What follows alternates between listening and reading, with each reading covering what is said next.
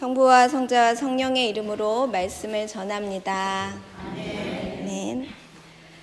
나눔의 집 설립 기념주일 설교 제목은 부르심, 삶의 이타성으로 이룬 가능성입니다. 제목이 좀 길죠? 그 깊이를 알게 되면 더 이상 거부할 수 없는 것들이 있습니다.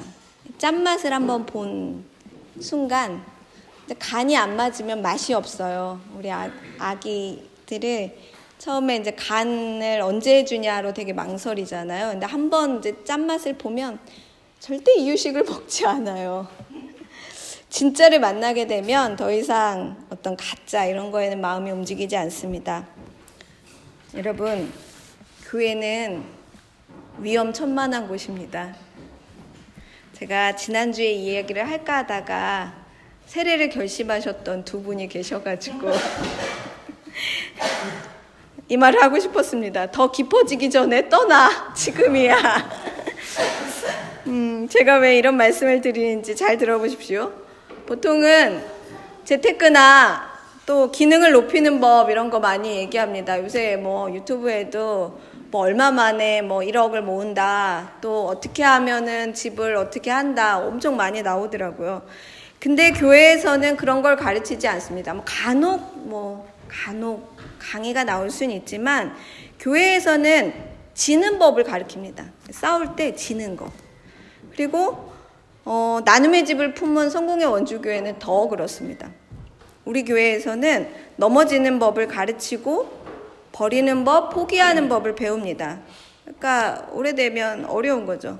그러니까 세상 공부는 더하기 공부라고 한다면 교회 공부는 빼기 공부입니다.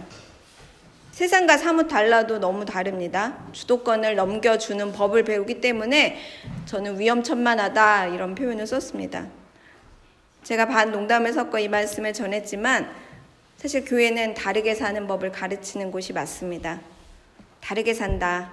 내어주면서 넓어지는 길, 아래로 아래로 낮은 길을 찾아 흘러가며 더 깊어지는 바다가 되듯이 그렇게 물은 아래로 내려가며 바다가 됩니다. 빠르고 쉽게 일을 하는 대신에 느리고 어렵게 일을 하는 사람들이 있습니다. 그런 사람들을 우리는 장인이라고 부릅니다. 그렇잖아요. 이렇게 조그마한 거 하나 만들 때 그거 뭐죠? 이쑤시개에다가 그 공예하는 사람 보셨어요? 그걸 혼자 계속 그건 사실 누가 시켜서 하는 게 아니고 정말 거기에 뭔가 특별한 마음을 가지고 있어서 하는 거잖아요. 그 사람의 열심, 그 사람의 느림, 그 사람의 집중이 사람들을 감동시키고 그 사람을 장인 또는 예술가 그리고 그 작품을 보러 사람들이 찾아갑니다. 다른 맛을 아는 이들이 모여 있는 곳이 교회이고 그런 방식으로 세상살이를 이어가도록 초대하는 일이 교회에서 서로 같이 도와주면서 하는 일이죠. 그러니까 같이 있는 건 도와주기 위해서 있는 거예요. 그러니까 한번 이제 기분이 안 좋아. 그래가지고 나와. 한번 싸워. 순위 정하기 위해서 모여 있는 게 아니라 우리가 같이 모여 있는 것은 도와주기 위해서 있는 것입니다. 서로는 서로에게 거울이 됩니다. 서로는 서로에게 거울이 되어주는 일은 단순히 이렇게 혼자 있을 때의 외로움을 벗어나는 그런 위로가 되는 일과는 좀 다릅니다. 그것보다는 훨씬 더 깊은 연관성을 가지게 됩니다. 우리는 모두 너로 인해서 살아갑니다. 나로 인해서 하는 게 아니고 너로 인해서 살아가요.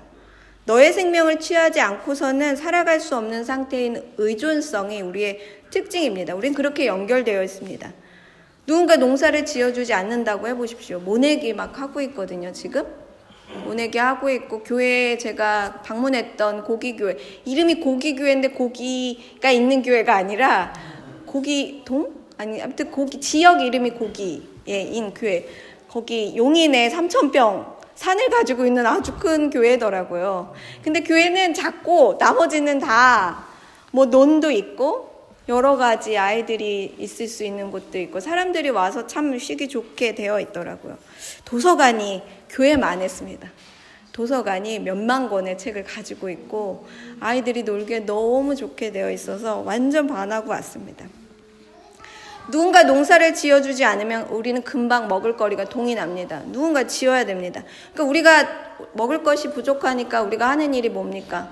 다른 나라에서 지어준 것을 가지고 옵니다. 먹을 게 부족하다는 거예요. 우리 나라 안에서. 근데 먹을 것만 그런가요? 거리 청소를 해주지 않는 사람이 잠깐이라도 멈춘다고 해보십시오. 온 천지가 쓰레기일 것이고 곳곳에 해충들과 쥐가 넘쳐날 것입니다. 나를 위해 기도해 주는 사람이 없다면 분명 엄청난 안정감과 사랑을 잃어버립니다. 우리는 왜 이렇게 유한하고 능력 부족으로 창조되었는가? 이렇게 묻게 됩니다. 여러분들은 왜 그렇게 유한성으로 창조되었을까요? 좀 출중하면. 아, 물론 이 중에는 출중하신 분들이 많습니다. 좀 더 오래 살 수 있는 사람도 있고, 어, 또 자기 스스로 해나갈 수 있는 일을 더 많이 가지고 있는 사람이 분명 있습니다. 그러나 그 사람도 능력 부족으로 유한합니다. 그래서 우리는 왜 이렇게 창조되었는가 하고 질문하게 됩니다. 우리는 유한성을 지녔고 우리의 눈을 들어 자기 축적의 방식에서 벗어나 그런 살기를 요청받습니다. 이런 요청은 혼자 살 수 없는 공간과 시간을 점유하는 어떤 유한성의 점유. 우리는 딱 유한한 공간만 점유할 수 있고 유한한 시간만 허락되어 있습니다. 한계를 통해서만 어, 마음이 어떤 세상으로 연결됩니다. 결국 우리가 너를 만날 수 있는 까닭은 나의 부족함 때문입니다. 우리는 이웃과 살아가기 위해 세상을 건설하기 위해 힘을 써야 합니다. 왜냐 혼자 살 수가 없거든요. 안전한 세상을 건설하기 위해 애를 써야 됩니다. 이거는 그냥 착해야 합니다, 여러분. 여러분 어느 정도 됐으면 이제 착해야죠. 극률이 여기는 마음 가져야죠. 교회 다니면 착한 마음은 여기 하나쯤은 있어야 되는 거 아니겠습니까? 라고 말하는 것 이상의 것을 가지고 있습니다. 극률이 여기는 마음에서 발생한 것으로만 읽기에는 너무나도 강력하고 필수적입니다.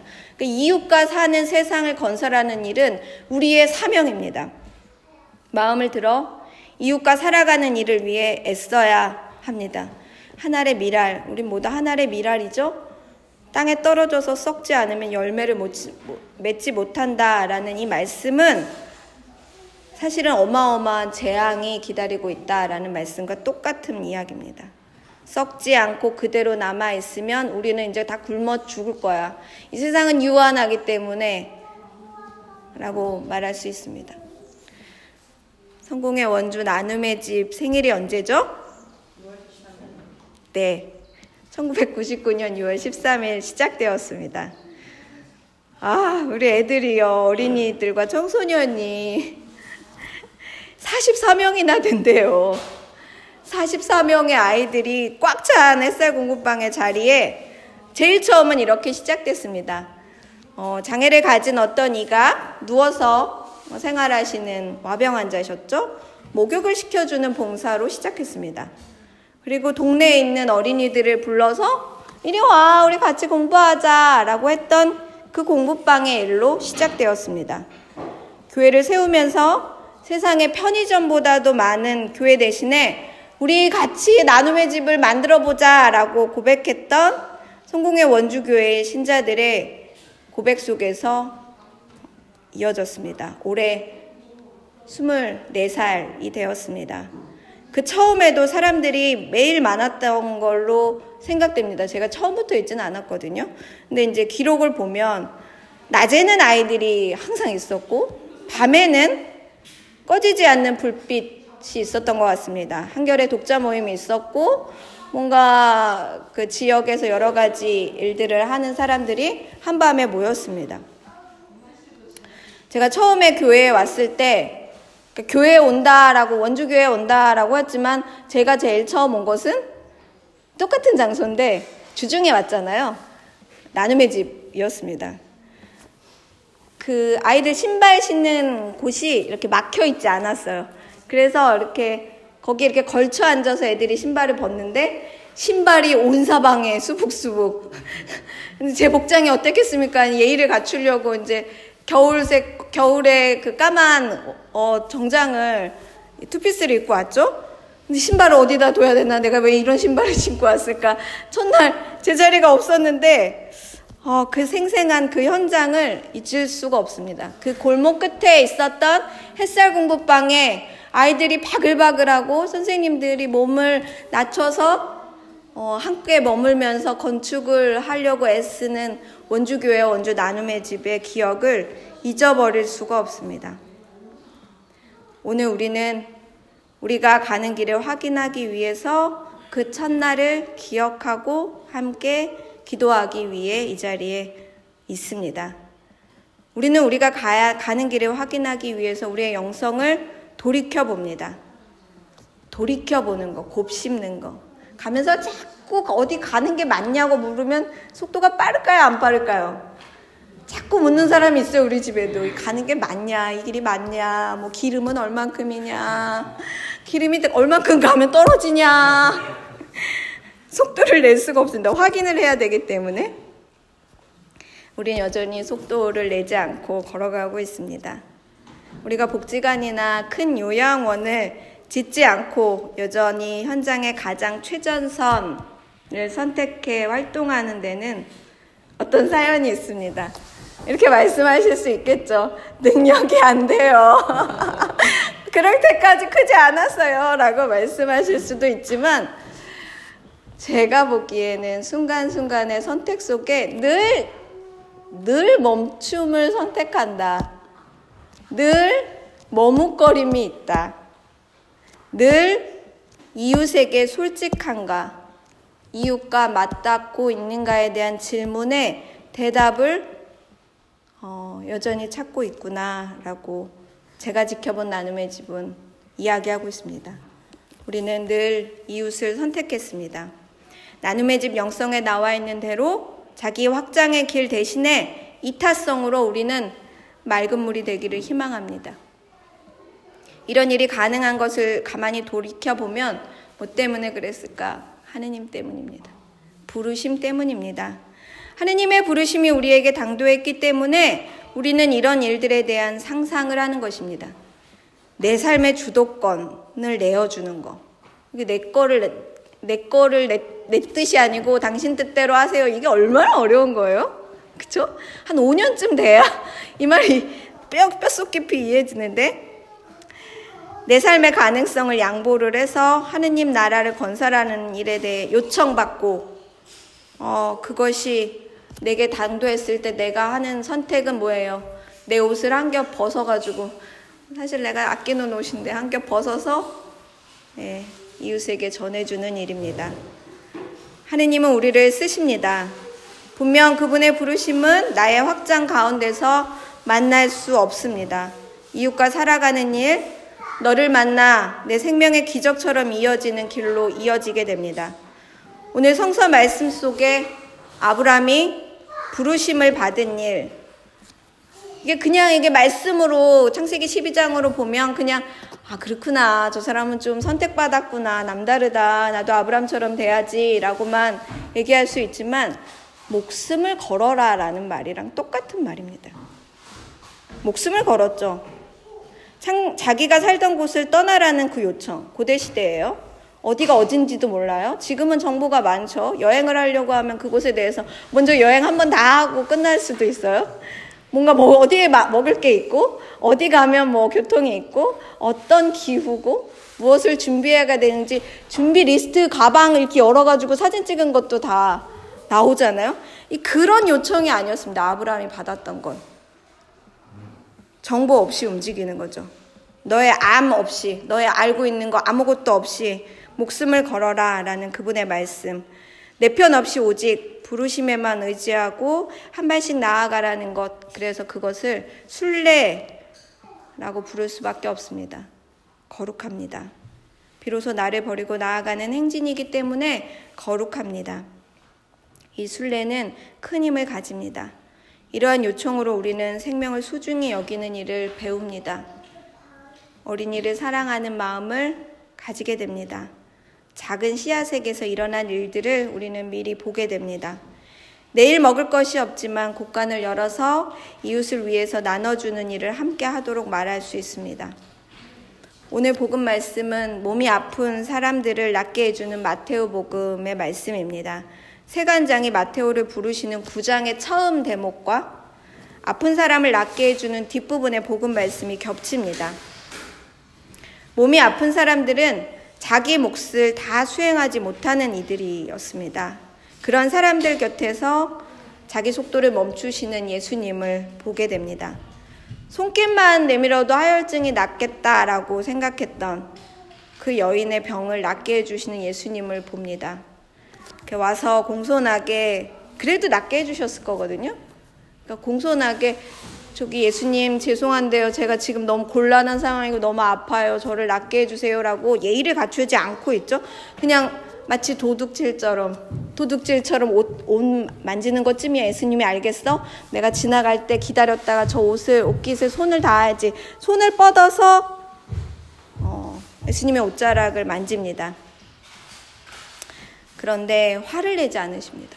오히려 예수님이 그 여인을 향해서 예의를 갖춥니다. 22절에 돌아서서 그 여인을 보시고 안심하여라 내 믿음이 너를 낫게 하였다라고 말씀하시고 그 병이 나았다라고 얘기가 나오고 있습니다. 물에 있던 그 여인에게 놀라운 사건이 일어납니다. 죽은 소녀를 살리러 간 회당장은 예의를 갖췄죠. 와서 낫게 해달라라고 얘기를 갖췄는데 그 여인을 어, 예의를 갖추지 않았는데 혼내키시지 않습니다. 마치 예수님이 바쁜 일상 가운데 어떻게 하면 도움을 요청하는 사람들에게 선의를 베풀어야 하는가라고 가르치게 해줍니다. 나의 몸을 낮추어 그와 눈을 맞추고 그가 가질 두려움까지도 가져가 주시는 예수님의 멈춤은 우리를 놀랍도록 평화에 이르게 합니다. 아픔을 연약함을 못 본 채 하지 않으시는 예수님은 진정한 평화이시고 진정한 사랑이십니다. 깊은 곳에 맑은 물이 되기 위한 나눔의 집에 날마다는 거저 내리신 은총이기를 기대합니다. 하느님의 부르심을 들은 이의 이타성으로 충만하시기를 기대합니다. 마주 만진 이의 소리 속에서 삶의 구원을 얻기를 기대해 봅니다. 자기 확장을 멈추는 길은 결국 복음을 발견하게 합니다. 예수님은 가던 길을 줄곧 멈추어 서셨습니다. 그 멈춤으로 하느님 나라를 넓히는 일로 이어지게 했습니다. 그분이 달려가셨다면, 목적한 대로 예루살렘에 바삐 가셨다면, 그분이 정말 왕이 되시지 않았을까요? 그분의 속도와 사람을 선택하는 방식은 내내 사람들을 가슴을 따뜻하게 합니다. 그분의 목자의 덕목에서 잃어버린 양 한 마리를 구하기 위해 온 천지를 헤매는 마음, 그리고 공로와 그 은총 모두 서론 가득한 엄마, 딸을 잃고 하소연할 것 없는 그 한 엄마의 울음 가운데 예수님이 얼마나 크게 거하셨는지 잊어버리지 마시기 바랍니다. 우리가 나눔의 집을 설립하고 이제 24년의 나이를 맞이했습니다. 거창한 규모의 복지관이나 또 눈부신 성과도 남기지 않았지만 과연 이렇게 소소한 곳에서 매일 간의 수공업처럼 사람들을 돌보는데 온 정성을 다 들여서 뭔가를 할 수 있을까 싶을 만큼 느린 속도로 우리는 여전히 걸어가고 있습니다. 우리들이 여전히 뜨거운 것은 우리가 속도 내, 속도를 내는 대신에 사람을 선택했기 때문입니다. 여기 사람들이 있습니다. 우리를 하느님 나라를 어, 이룩하시도록 이룩하도록 요청하시는 그 사용이 우리에게 있습니다. 우리가 우선권을 내어드린 하느님께 그 나의 권한을 양도한 그 시간이 여기 있습니다. 감사와 찬양을 올려드리지 않을 수 없고 아멘이라고 응답하지 않을 수가 없습니다. 어제는 60항쟁 36년째 되는 날이었습니다. 한 독재 타도를 외치던 87년의 한 젊은이를 위해 온 시민들이 멈춤을 선택하고 거리로 쏟아져 나왔던 그 날입니다. 그 멈춤으로 이른 우리의 뜨거운 민주주의의 열망은 우리의 나눔의 집과 닮아 있다고 저는 말씀드리고 싶습니다. 이타성, 부르심이 내게 당도했을 때 내가 선택할 것, 사람을 불쌍히 여기고 내 것을 내어주어 이웃과 연대하기를 결심하는 그 선택만이 우리를 영광에 이르게 합니다. 오늘 나눔의 집을 시작하고 함께 지키며 함께 울고 웃고 아직도 함께 살기를 멈추지 않은 여러분들. 이게 헤어질 수도 있거든요. 나눔의 집하고 교회하고 헤어질 수도 있, 어요 헤어지는 게 꼭 나쁜 건 아니잖아요. 따로 또 같이도 행복할 수 있잖아요. 함께 살기를 멈추지 않은 여러분. 저는 그 중간에서 여러분들을 보고 있잖아요. 여러분들이 얼마나 아름다우신지, 얼마나 어려운 가운데도 이 함께 살기를 선택하고 계신지 내내 지켜봅니다. 여러분들 모두에게 그 은총이, 그 부르심이 당도하시기를 주님의 이름으로 축원드립니다.